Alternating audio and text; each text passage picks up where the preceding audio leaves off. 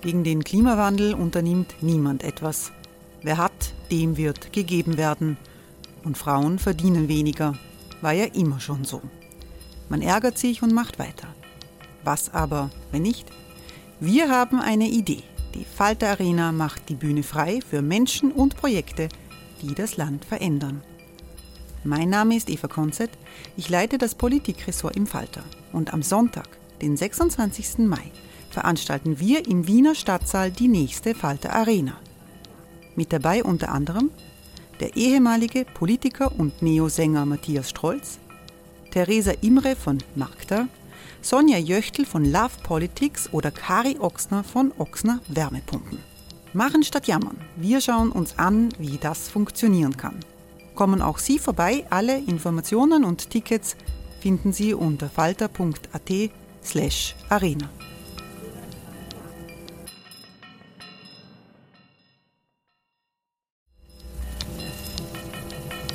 Falter-Podcasts werden durch Werbung unterstützt. Das hilft bei der Finanzierung unseres journalistischen Angebots. A lot can happen in three years, like a chatbot may be your new best friend. But what won't change? Needing health insurance. United Healthcare Tri Term Medical Plans, underwritten by Golden Rule Insurance Company, offer flexible, budget friendly coverage that lasts nearly three years in some states. Learn more at uh1.com.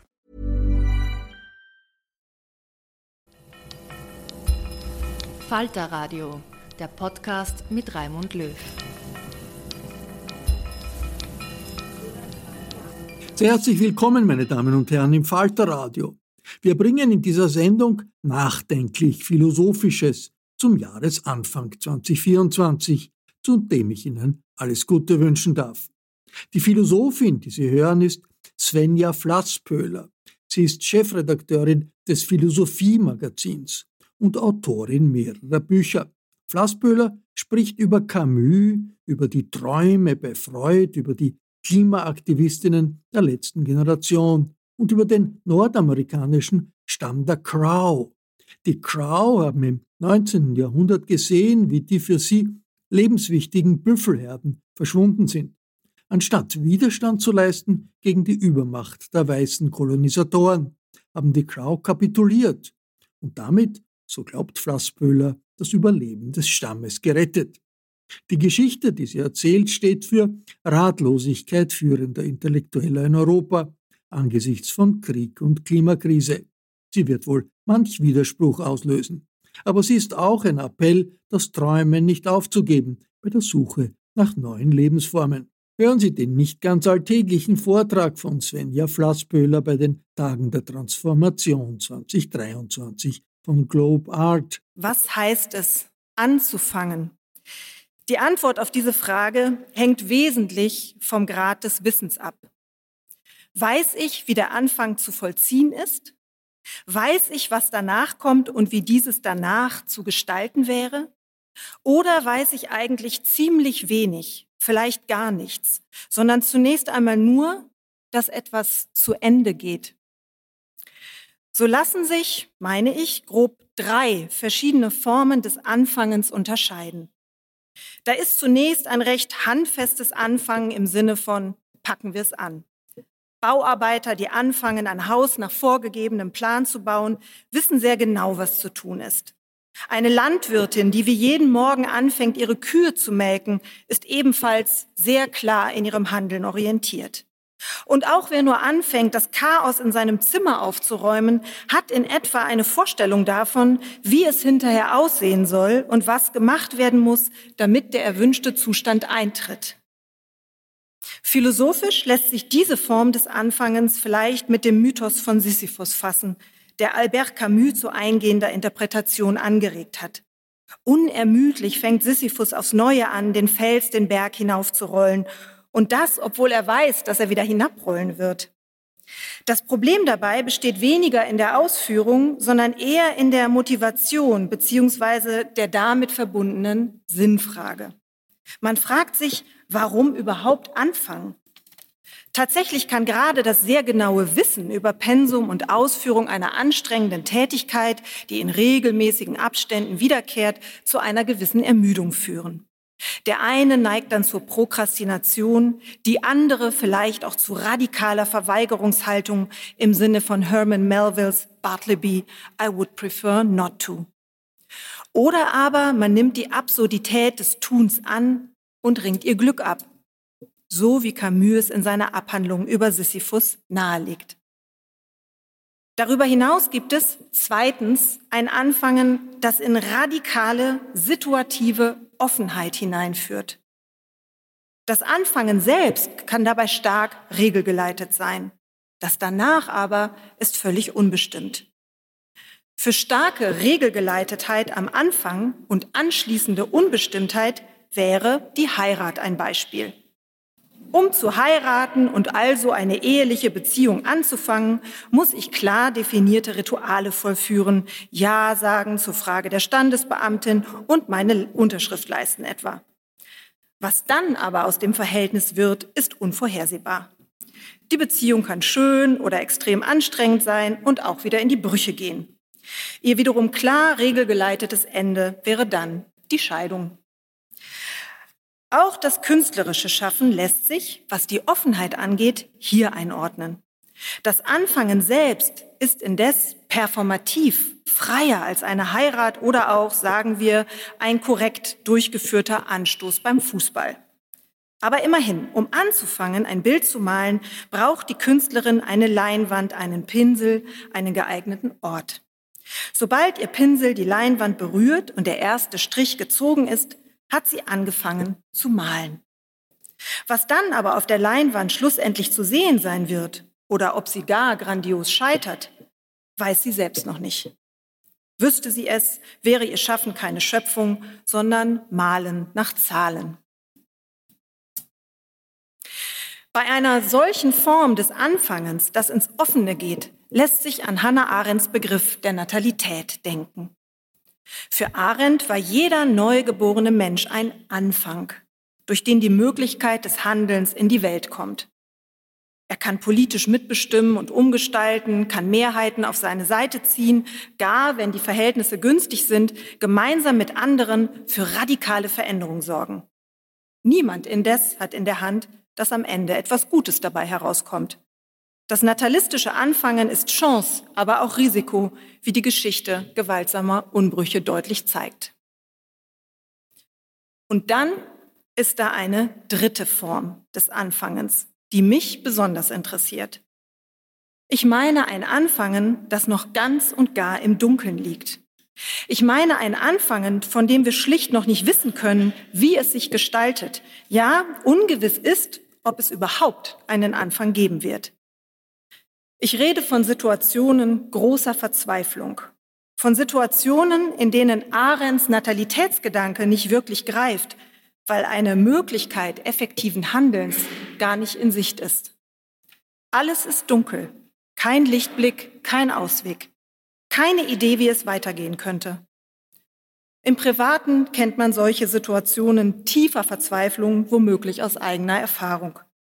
Stellen wir uns beispielsweise einen Menschen vor, dessen Lebenspartner schwer krank ist. Dieser Mensch weiß, dass sein Partner sterben wird, aber er weiß überhaupt nicht, wie er ohne seine Liebe leben, wie er neu anfangen soll. Auch auf der großen Weltbühne gibt es Phasen, in denen nur eines gewiss zu sein scheint, dass etwas endet oder zumindest in großer Gefahr ist, dass man lange für die Normalität hielt. Vieles spricht dafür, dass wir gerade eine solche Phase erleben.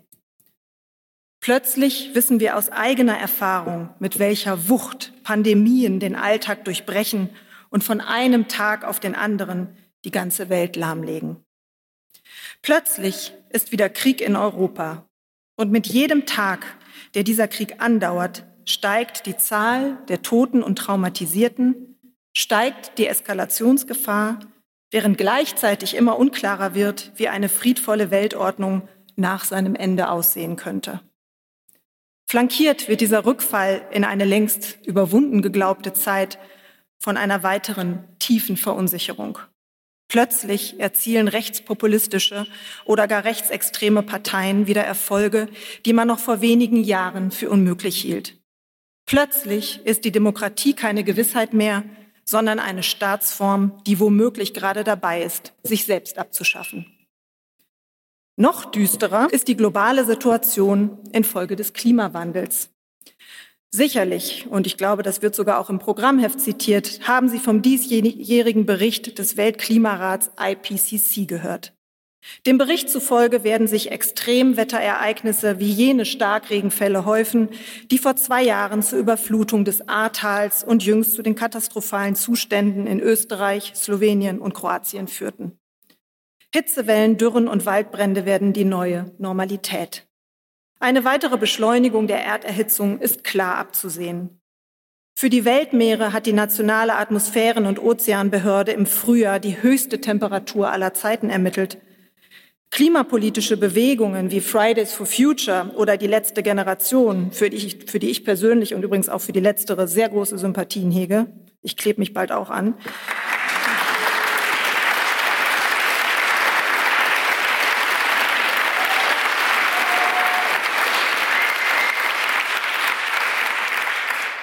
Klimapolitische Bewegungen können die deutsche, die deutsche Politik nicht einmal dazu bewegen, ein Tempolimit auf Autobahnen einzuführen, weil leider die Wirtschaft die Politik bestimmt und nicht, wie es sein sollte, umgekehrt. Wer angesichts dieser Lage nicht in Verzweiflung verfällt, hat keinen Realitätssinn.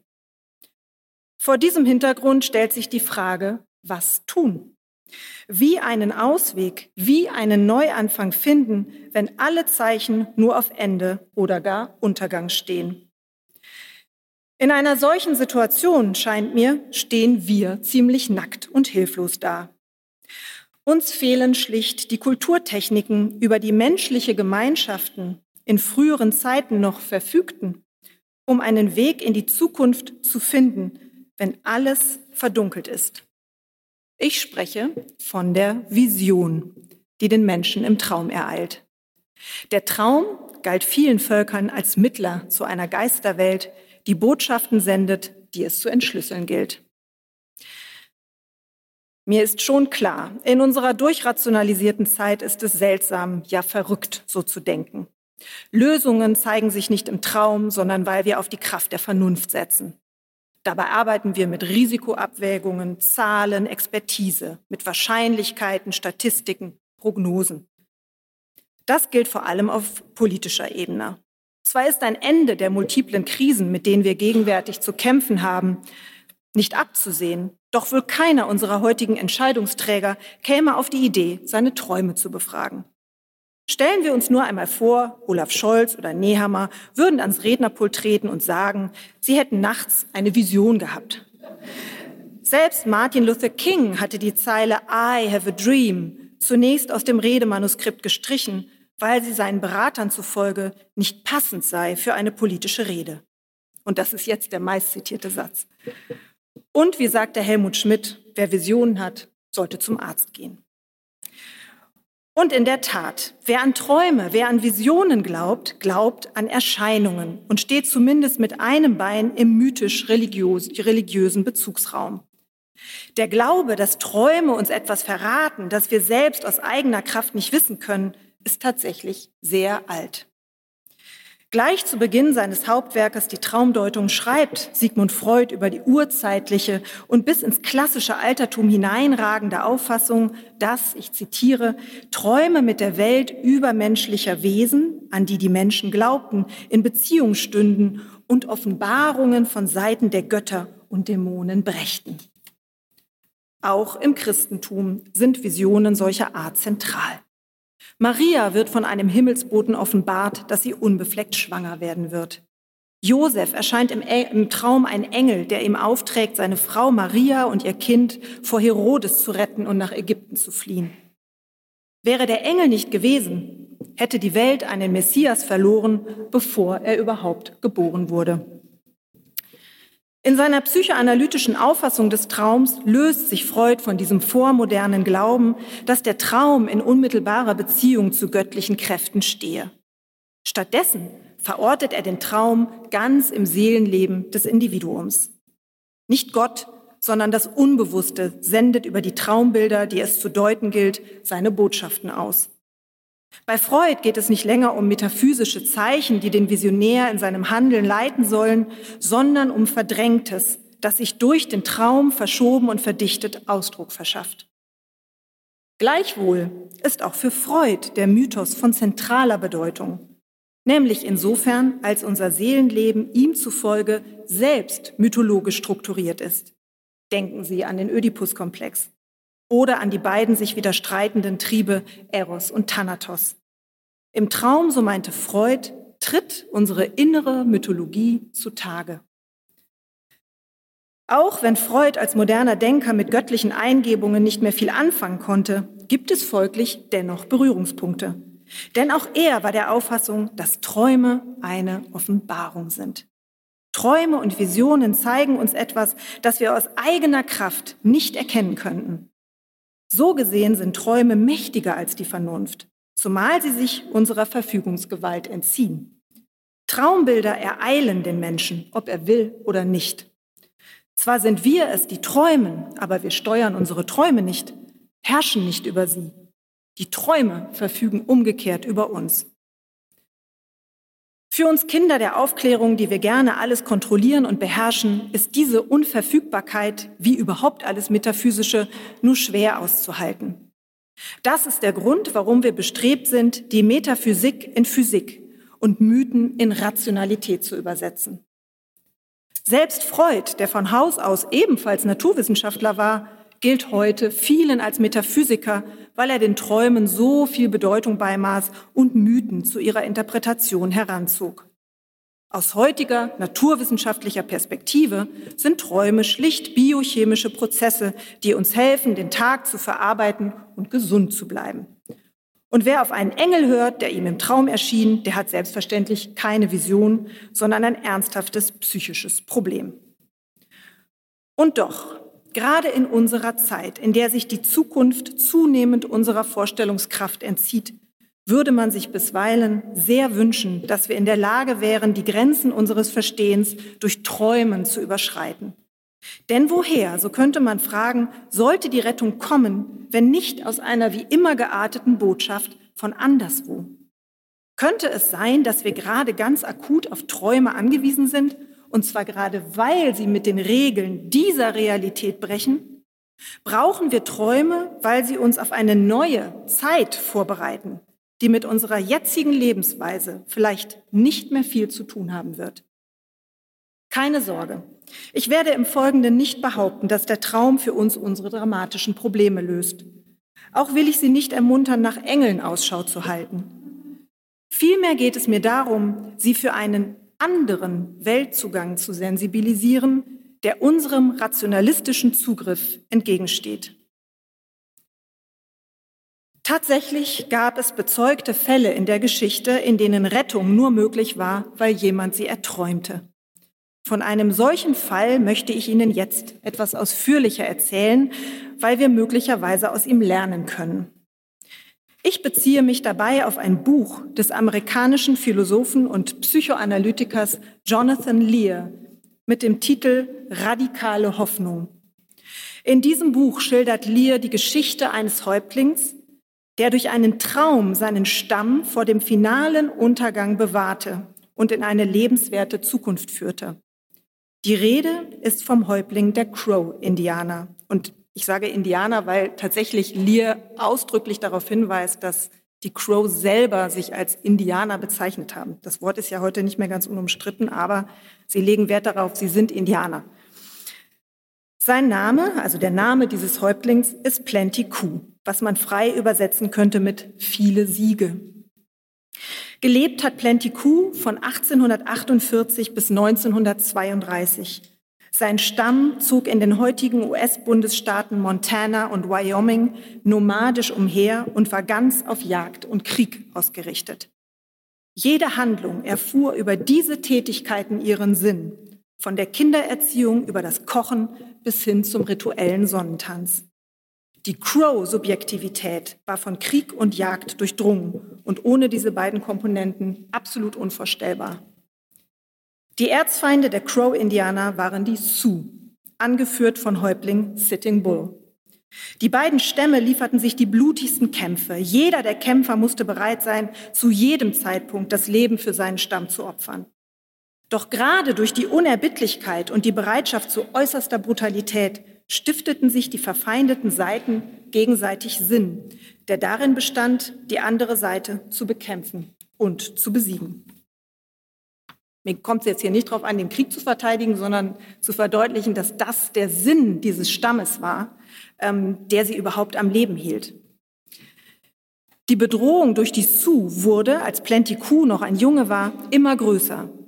Sich ausbreitende Krankheiten wie Cholera und Pocken befielen den Stamm der Crow in größerem Ausmaß als die Sioux.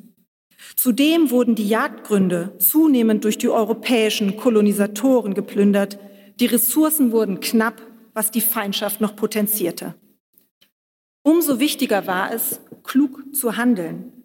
Um militärisch die richtigen Entscheidungen zu treffen und auch um die besten Jagdgründe ausfindig zu machen, nutzten die Crow, wie viele andere Indianerstämme auch, den Traum.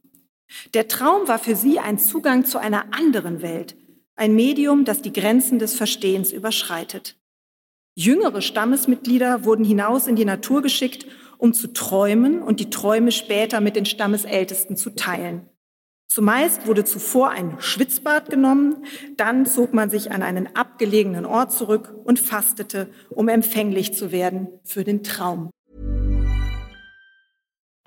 Life is full of what ifs. Some awesome, like what if AI could fold your laundry? And some well, less awesome, like what if you have unexpected medical costs?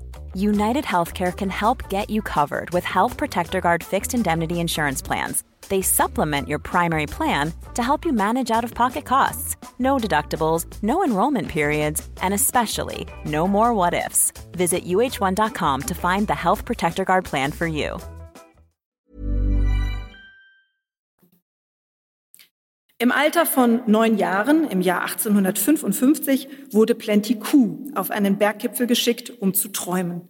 In der ersten Nacht träumte er nicht. Deshalb schnitt er sich am nächsten Tag was in einem solchen Fall durchaus üblich war, ein Stück seines Fingers ab, um das Mitleid der Götter zu erregen. In der zweiten Nacht dann hatte er seinen folgenschweren Traum, den ich hier etwas gekürzt wiedergebe. Im Traum des jungen Plenty-Kuh strömen unzählige Büffel aus einem Erdloch. Der Strom der Büffel reißt nicht ab, es kommen immer mehr. Und dann, ganz plötzlich, sind alle Büffel verschwunden. Einige Momente später strömen wieder Büffel aus dem Loch, doch dieses Mal sind es andere, gefleckte Tiere, die anders brüllen. In einem zweiten Teil des Traums begegnet Plenty Kuh einem sehr alten Mann, der unter einem Baum sitzt. Dieser Mann ist er selbst, stark gealtert. Der Baum ist der einzige Baum, der einen schweren Sturm überlebt hat. In diesem Baum sitzt eine Meise, Sie ist körperlich schwach, doch geistig hellwach und bereit, die größten Mühen auf sich zu nehmen, um Weisheit zu erlangen. Die Meise ist die Philosophin unter den Vögeln. Sie hört zu und lernt und ermutigt im Traum auch Plenticou zu dieser Anstrengung. Als Plenticou zu seinem Stamm zurückkehrt, trägt er seinen Traum den Stammesältesten vor, die ihn deuten. Die gefleckten Tiere sind Rinder, die Tiere des weißen Mannes, der sich das Land aneignen wird. Dass dies geschieht und also die Lebensweise der Crow an ein Ende finden wird, ist absolut unausweichlich. Doch zeigt der Traum zugleich eine Chance auf. Plenty Coup wurde durch die Meise aufgetragen, nach Weisheit zu streben und die richtigen Entscheidungen zu treffen, damit die Crow ihre angestammten Gebiete behalten können, auch wenn ihre jetzige Lebensform zusammenbricht. Plenty Coup wird seinem Traum treu bleiben. Er wird sich an ihn halten, auch noch in der Zeit des Zusammenbruchs, als die Lebensweise der Crow unwiederbringlich endet. So ist es ihm möglich, dem Stamm der Crow eine Zukunft zu schenken, wenn auch unter gänzlich anderen Vorzeichen. Denn der Entschluss, den Plenty Coup als Häuptling aus seinem Traum abgeleitet, ableitete, war dieser. Er entschied, dass die Crow mit der US-Regierung kollaborierten und gemeinsam mit ihr den Kampf gegen die verfeindeten Sioux aufnahmen. Auf diese Weise gelang es Plenty Coup, den Crow ein Weiterleben auf ihren angestammten Gebieten zu ermöglichen.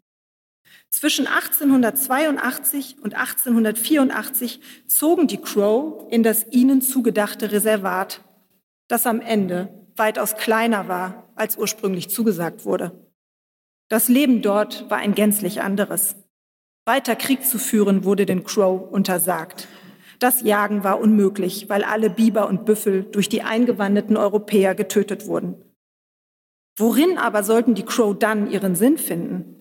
Wie sollten sie sich weiterhin als Subjekt begreifen, als Crow-Subjekt, dessen Lebensinhalt darin besteht, zu jagen und Kriege zu führen? Plenty Coup leugnete das Ende der Crow-Lebensform nicht. Noch versuchte er dagegen anzukämpfen. Er fügte sich ins Unverfügbare und erkannte an, dass die Zeit des Krieger- und Jägerstammes vorbei war.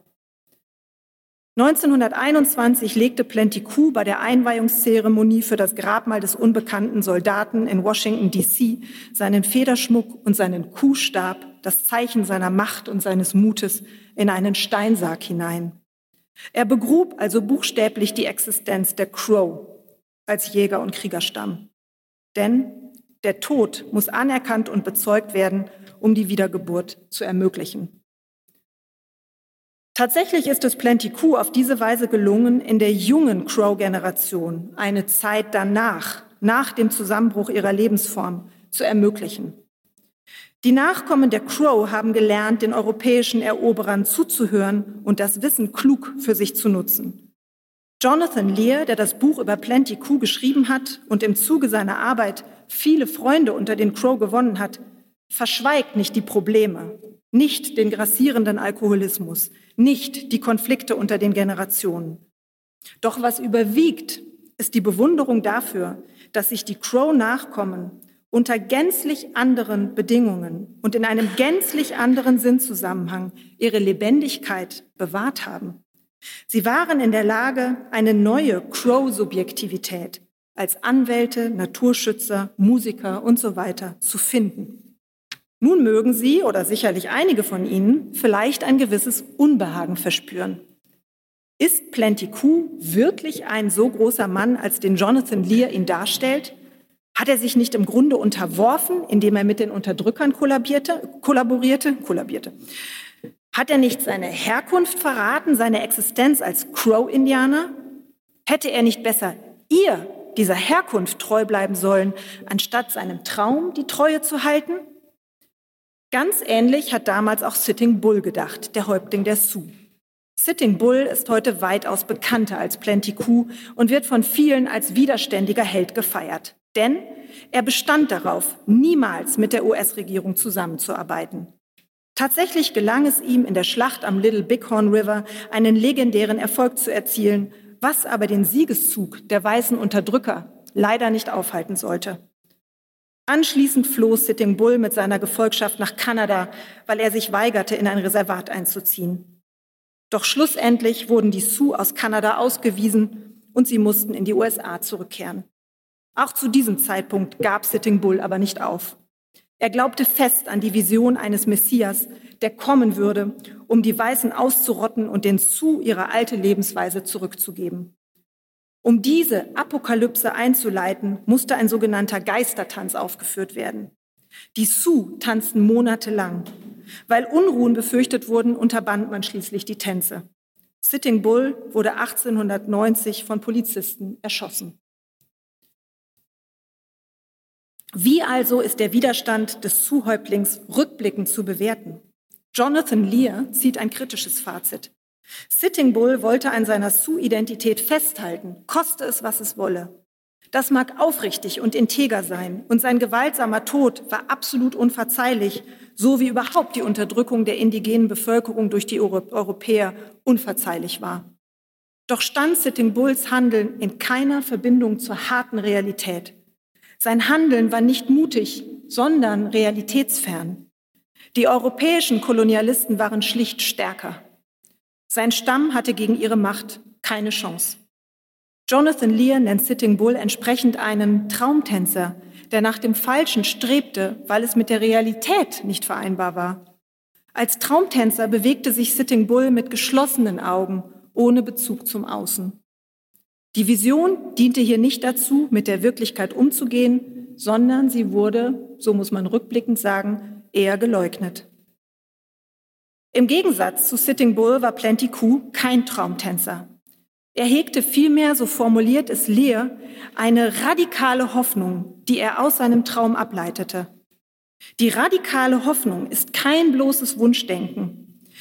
Wer radikal hofft, sieht die Ausweglosigkeit seiner Situation sehr klar und glaubt doch daran, dass, und jetzt kommt, finde ich, das schönste Zitat aus diesem ganzen Buch, er glaubt daran, dass etwas Gutes hervortreten wird, selbst wenn man, wenn man gegenwärtig noch nicht über die Begriffe verfügt, mittels derer man sich dieses Gute verständlich machen kann. Dieser Satz ist so schön, dass ich ihn nachher nochmal zitiere.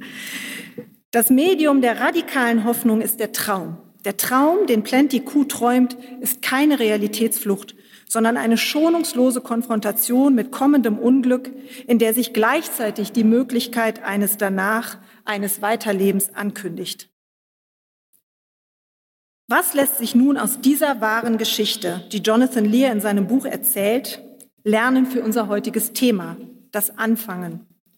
Nun, ganz sicher geht es nicht darum, unserer spätmodernen, hochkomplexen Gesellschaft indigene Rituale anzuempfehlen. Ganz sicher meine ich nicht, dass wir damit beginnen sollten, unsere Kinder auf Berggipfel zu schicken, damit sie unsere Zukunft träumen. Und doch enthält die Geschichte Lehren, über die nachzudenken sich gerade heute lohnt. Lehre Nummer eins. Anfang braucht Hoffnung. Die Crow konnten dank des Traums von Plenty Coup die radikale Hoffnung hegen, dass etwas Gutes hervortreten wird, selbst wenn man gegenwärtig noch nicht über die Begriffe verfügt, mittels derer man sich dieses Gute verständlich machen kann. Auch wenn das Gute noch nicht begrifflich fassbar, noch nicht sichtbar ist, es wird hervortreten, wenn Plenty Q die Lehre der Meise befolgt. Dieser Traum hat den Crow zweierlei ermöglicht. Sie konnten sich innerlich auf den Zusammenbruch ihrer Lebensweise vorbereiten und gleichzeitig hoffen, dass es danach gut werden wird. Uns fehlt im Augenblick beides. Wir bereiten uns nicht auf den Zusammenbruch unserer Lebensweise vor, sondern verfolgen weiter den, den Pfad der Steigerung. Nicht Verzicht, nicht ein grundlegend anderes Verhältnis zur Natur, sondern sogenannte nachhaltige Technik soll das Problem lösen. Aber auch Elektroautos verbrauchen Ressourcen, nämlich Unmengen Strom, der irgendwo herkommen muss. Windräder lassen sich schlecht recyceln, töten Vögel und Insekten. Um von der Nutzung fossiler Brennstoffe ganz zu schweigen, die sich nicht zuletzt durch den Ukraine-Krieg und den Wegfall russischen Gases bis auf weiteres fortsetzen wird. Um unseren Bedarf zu decken, verwenden wir fossile Brennstoffe in ungeheurem Ausmaß. Sicher, dass, ich muss nochmal auf das Tempolimit zurückkommen, dass etwa wir Deutschen immer noch kein Tempolimit auf Autobahnen durchsetzen, ist ein Skandal, der mit der Macht des Wirtschaftslobbyismus unauflöslich verknüpft ist. Doch es ist durchaus möglich, dass wir auch deshalb nicht fähig sind zu einem Neuanfang, weil wir als Gesellschaft nicht fähig sind zu radikaler Hoffnung wir glauben nicht daran, beziehungsweise können nicht daran glauben, dass nach dem Zusammenbruch unserer Lebensweise etwas Gutes hervortreten wird, selbst wenn man gegenwärtig noch nicht über die Begriffe verfügt, mittels derer man sich dieses Gute verständlich machen kann. Zweitens, Anfang braucht Demut. Wenn es darum geht, Kriege zu führen oder gegen Krankheiten anzukämpfen, müssen wir heute nicht mehr via Traum die Götter befragen. Der Bereich des Wissens und des Wissbaren ist seit der Mitte des 19. Jahrhunderts, als Plenty Q auf der Bergspitze seinen Traum von den Büffeln träumte, enorm gewachsen. Die Methoden der Erkenntnis, auch die Zukunft betreffend, haben sich weiterentwickelt und vervielfacht. Dieser Erkenntniszuwachs ist auch ein Machtzuwachs.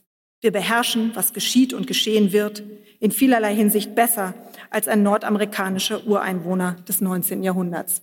Allerdings schlägt die Natur jetzt zurück, wie wir sehen. Doch wo die Macht wächst, ist die Hybris nicht weit entfernt. Wir wissen viel, aber nicht alles. Die Großkrisen der jüngsten Vergangenheit waren und sind das beste Beispiel dafür. Niemand weiß gegenwärtig, wie der Ukraine-Krieg enden wird. Trotzdem tun viele Akteure so, als sei das Risiko einer Eskalation beherrschbar und der Krieg eine Art Schachspiel, das lediglich klug gespielt werden will. Und auch weiß im Grunde niemand, wie sich ein klimatischer Wandel, der sich global ereignet, realistischerweise überhaupt noch aufhalten lässt. Trotzdem wird durch Konferenzen, Abkommen und Pläne suggeriert, als wäre genau das der Fall. Um hier nicht falsch verstanden zu werden, keineswegs will ich behaupten, dass wir mit Blick auf die Klimakrise nicht wüssten, welche Schritte eingeleitet werden, eingeleitet werden müssten. Natürlich wissen wir, was jetzt, und zwar sofort, global zu tun wäre, um vielleicht noch das Schlimmste zu verhindern. Die großen Industrienationen müssten anerkennen, dass die kapitalistische Lebensform, so wie wir sie kennen, nicht zukunftsfähig ist. Und in kürzester Zeit kollektiv entsprechend handeln. Doch, und das ist der Punkt, niemand weiß, wie genau das zu bewerkstelligen wäre. Die Crow haben die Grenzen ihrer Macht, die Grenzen ihres Wissens anerkannt, indem sie ihre Träume befragten. Sie schickten ihre Kinder in die Natur, damit sie träumend Anhaltspunkte erlangten für die Beantwortung der großen kantischen Frage, was soll ich tun? Uns fehlt eine solche Kulturtechnik. Wir wissen nicht, wie wir mit den Grenzen unseres Wissens, selbst wenn sie nur vorläufig sind, umgehen sollen. Diese Unfähigkeit hat fatale Folgen. Denken wir noch einmal ganz kurz zurück an den Beginn der Corona-Krise, als wir noch nichts Genaues über das Virus wussten. Trotzdem empfahl das deutsche Bundesinnenministerium im März 2020 in einem internen Strategiepapier gezielt Angst in der Bevölkerung zu schüren. Man solle durch Worst-Case-Szenarien eine, Zitat, Schockwirkung in der Bevölkerung erzielen. Dass Kinder von der Pandemie weniger betroffen sind, sei falsch, hieß es in dem Papier. Wenn Kinder sich nämlich irgendwo ansteckten und durch leichtsinniges Verhalten den qualvollen Tod eines Elternteils verursachten, sei das das Schrecklichste, was einem Kind widerfahren kann. Aber war es wirklich richtig, die Bevölkerung in Angst und Schrecken über ein Virus zu versetzen, das man noch gar nicht richtig kannte? Womit nicht gesagt ist, dass dieses Virus nicht auch gefährlich war, selbstverständlich. Hätte man nicht besser das Nichtwissen offen eingestehen können, anstatt, so muss man rückblickend sagen, auch falsche Ängste zu wecken, die schlussendlich zu verheerenden, zumindest in Deutschland, Schulschließungen führten? Und vielleicht hätte man durch eine solche Ehrlichkeit auch diejenigen Bevölkerungsteile erreicht, die sich durch die Art der Kommunikation nicht gut beraten, sondern bevormundet fühlten. Und was, so wäre weiter zu fragen, würde passieren, wenn Politiker unserer Tage angesichts der globalen Welterhitzung einmal innehielten und offen sagten, wir sind ratlos, wie wir das in den Griff bekommen sollen. Würde die Bevölkerung in Verzweiflung verfallen? Oder würden wir so in die Lage versetzt, Formen zu finden, um mit unserem Nichtwissen, unserer Ratlosigkeit umzugehen? So fordert auch der Philosoph Bernd Stegemann hellsichtig mit Blick auf die ökologischen Herausforderungen einen grundlegenden Paradigmenwechsel in der Kommunikation. Stegemann schreibt, ich zitiere, Unwissenheit müsste zum allgemeinen Horizont des Nachdenkens werden und die Frage nach dem Unbekannten die Gespräche bestimmen. Im Vordergrund, so Stegemann, stünde das Eingeständnis der Ratlosigkeit angesichts der komplexen Probleme, die auf uns zukommen werden.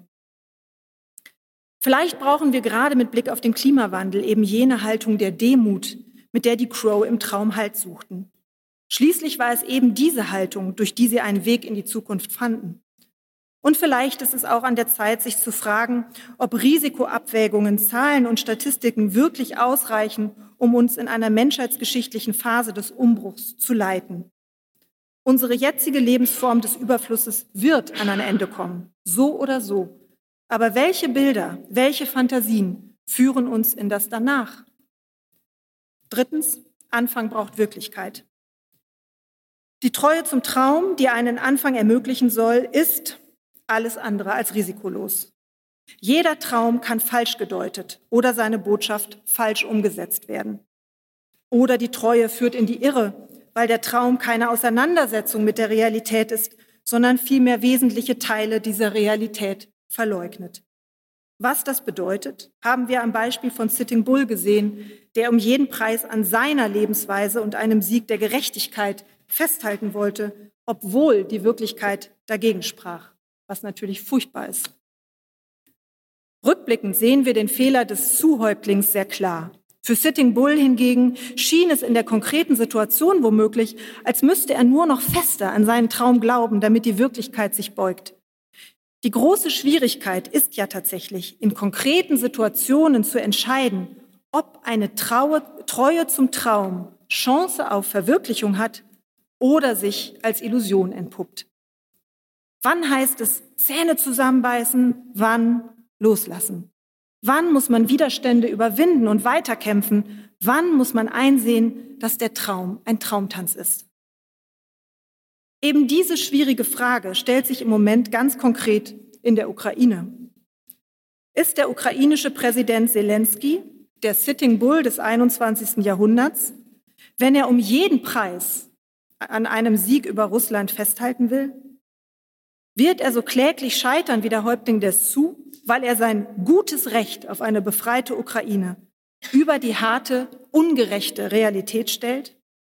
Wäre es klüger, wenn er einen Kompromiss einginge, gesetzt den Fall natürlich, dass auch der Aggressor zu einem solchen bereit wäre? Sollte er sich ein Beispiel nehmen an Plenty Q, der bis heute, gerade weil er nicht gehandelt hat wie Sitting Bull, sondern der Realität ins Auge geschaut hat, von seinem Volk gefeiert wird? Oder gibt es eben doch, anders als für die indigene Bevölkerung des 19. Jahrhunderts in den USA, eine Chance, dass die ukrainische Beharrlichkeit und Widerständigkeit am Ende belohnt wird. Wird Putin aufgeben, wenn der Krieg nur lang genug dauert? Wir wissen es nicht. Das Einzige, was wir mit Sicherheit wissen, ist, dass auch nur eine falsche Entscheidung oder vielleicht auch nur ein Zufall eine Weltkatastrophe auslösen könnte. Umso wichtiger, ja überlebenswichtig ist es, dass führende Entscheidungsträger den Sitting Bull in sich genau im Blick behalten. Auch hinsichtlich der Klimakrise gilt es, die Wucht der Wirklichkeit stets mit zu bedenken. Der globalisierte Kapitalismus kann nicht von jetzt auf gleich umgebaut werden. So beklagenswert das ist, die Wirtschaft in Ländern wie Bangladesch oder Indonesien hängt ab von unserem Konsum. Und natürlich mag man sich eine deglobalisierte Postwachstumswelt in der Vorstellung ganz herrlich entschleunigt ausmalen. Faktisch aber geht sie eben auch mit Entsagung, mit Rückschritt und Provinzialismus einher. Die Wucht der Wirklichkeit, das zeigt die Geschichte der Crow, trübt unser Bild vom strahlenden Neuanfang. Das Leben im Reservat ist nicht das neue Jerusalem, das nach der biblischen Apokalypse, nach dem finalen Kampf zwischen Gott und Teufel vom Himmel herabkommt. Das Leben im Reservat ist kein Sieg des Guten, kein Sieg der Gerechtigkeit, sondern nicht mehr als ein Kompromiss der aber immerhin neuen Sinn, neue Lebendigkeit zu stiften vermag. Vielleicht werden wir eines nicht allzu fernen Tages in solch schwierigen Fragen wie etwa der Kriegsführung oder der Bekämpfung von Pandemien gar keine Menschen mehr, sondern künstliche Intelligenzen zu Rate ziehen. Expertenräte werden ersetzt durch Algorithmen, ist ja auch heute schon vielfach der Fall, die Risiken so exakt berechnen, wie es kein Mensch je könnte. Zudem sind Menschen immer Maschinen, Entschuldigung, zudem sind Maschinen immer rund um die Uhr einsetzbar. Sie brauchen keinen Schlaf und natürlich träumen sie auch nicht. Maschinen sind reine Oberfläche, reine Immanenz. Und das heißt, die Lösungen, die eine Maschine findet, werden immer abgeleitet aus dem Gegebenen, beziehungsweise dem, was in den Rechner an Wissen eingespeist wurde. Visionen wird man von einer KI mithin nicht erwarten können. Die Fähigkeit zu träumen bleibt dem Menschen und höheren Tieren vorbehalten. Vielleicht wird diese Fähigkeit irgendwann das Einzige sein, was uns von der Maschine unterscheidet. Nur wer lebendig ist, wer geboren wird und stirbt, ist fähig zu träumen. Zu träumen bedeutet, das Wirkliche zu überschreiten. Der Traum ist die Transzendenz in uns selbst. Er ist es, der uns befähigt, uns selbst und die Welt mit ganz anderen Augen zu sehen. Und was wäre in unserer Zeit wichtiger? Vielen Dank. Die Eröffnungsrede von Svenja Flassböhler bei den Tagen der Transformation wurde im Stift Melk am 31.08.2023 gehalten. Bei Glob Art, den Veranstaltern, bedanke ich mich sehr herzlich für die Zusammenarbeit. Ich verabschiede mich von allen, die uns auf UKW hören, im Freirad Tirol und auf Radio Agora in Kärnten. Hintergründiges finden Sie regelmäßig im Falter. Ich darf Ihnen ein Abonnement des Falter empfehlen. Auch für Geschenksabos ist es noch nicht zu spät. Alle Informationen gibt es im Internet unter der Adresse abo.falter.at. Ursula Winterauer, Designation gestaltet, Philipp Dietrich betreut die Audiotechnik im Falter. Ich verabschiede mich bis zur nächsten Sendung.